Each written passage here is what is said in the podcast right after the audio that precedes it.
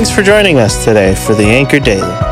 We are reading through the books of Acts, learning about the early church and the unstoppable power of the gospel. Listen close as we dive deep into Luke's and Paul's accounts.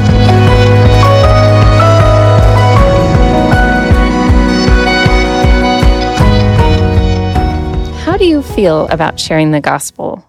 Does it make your heart race? Is that because you're overflowing with excitement or dread? Hey, Anchor Daily Crew, this is Sarah Landon, and today we're reflecting on what we've read in Acts 5, verses 17 through 42. Oh, you didn't read it yet today? That's cool. Just hit pause, go read it, and join us when you're done. Trust me, it's worth it.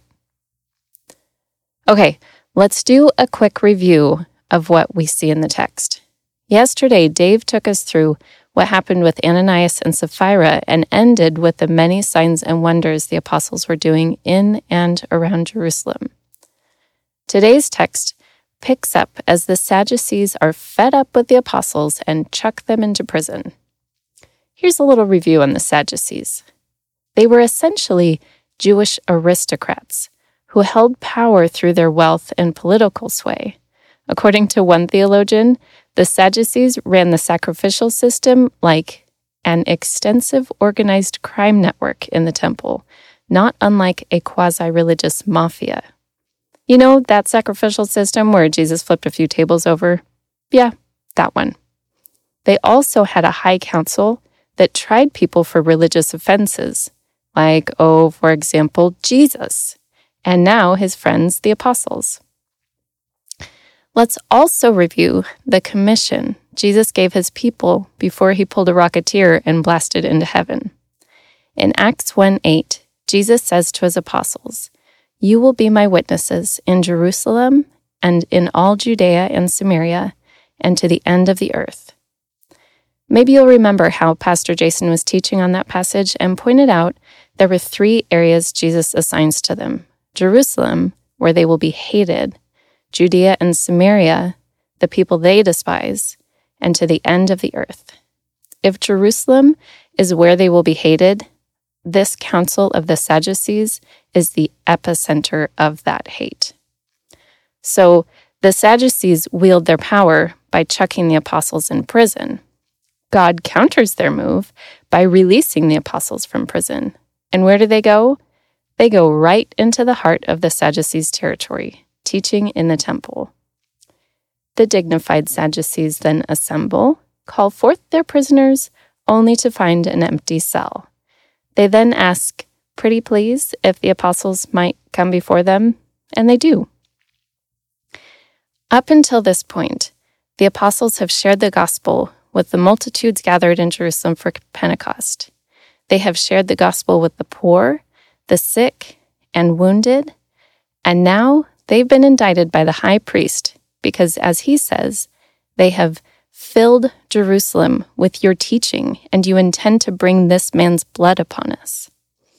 I think the apostles would agree, guilty as charged, with smiling faces. I love the way Peter responds to this indictment.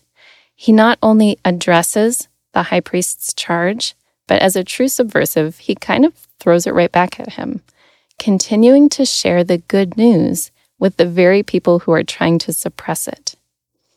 Let's look at the response from verses 29 through 32. Listen to how they share the gospel, including Jesus' death, resurrection, the forgiveness of sins, and the Holy Spirit. We must obey God rather than men. The God of our fathers raised Jesus, whom you killed by hanging him on a tree. God exalted him at his right hand as leader and savior to give repentance to Israel and forgiveness of sins.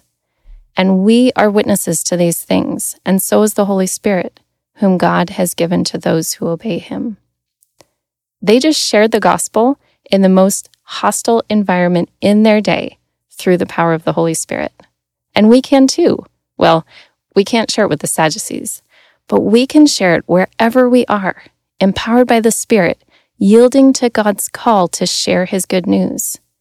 Is it out of my comfort zone? Um, yes. Is it something to do in my own strength? No, Am I called to do it anyway? Yep. Would it help to practice with people who are not scary? Probably.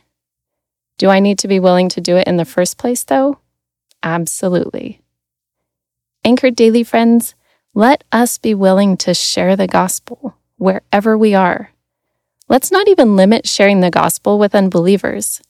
Let's share it with our fellow Christians. Let's share it with those closest to us. Let's have it on our lips so often that it's a part of our regular vocabulary. That, like Sam I Am and his green eggs and ham, we would share it in a house and we would share it with our spouse. We would share it here or there, that we would share it anywhere. Before we share it anyway, let us take now some time to pray. Jesus, you call us to share your good news. The people around us desperately need it. Our country needs it. Our community needs it. Our family needs it. Holy Spirit, equip us and prepare us and give us courage to share and eyes to see who to share it with.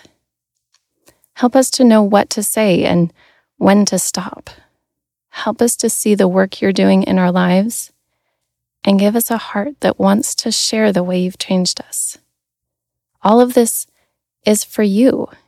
It's through you and by you.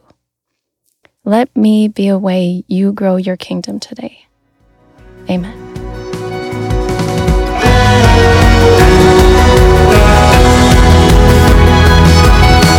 Thanks for joining us today. Listen tomorrow as we encourage each other through God's Word. If you haven't already subscribed, please do so because we would love to continue to grow with you. We'd also like a chance to connect further with you. If you go to bethel.ch, you can find all sorts of ways to serve, worship, and learn together.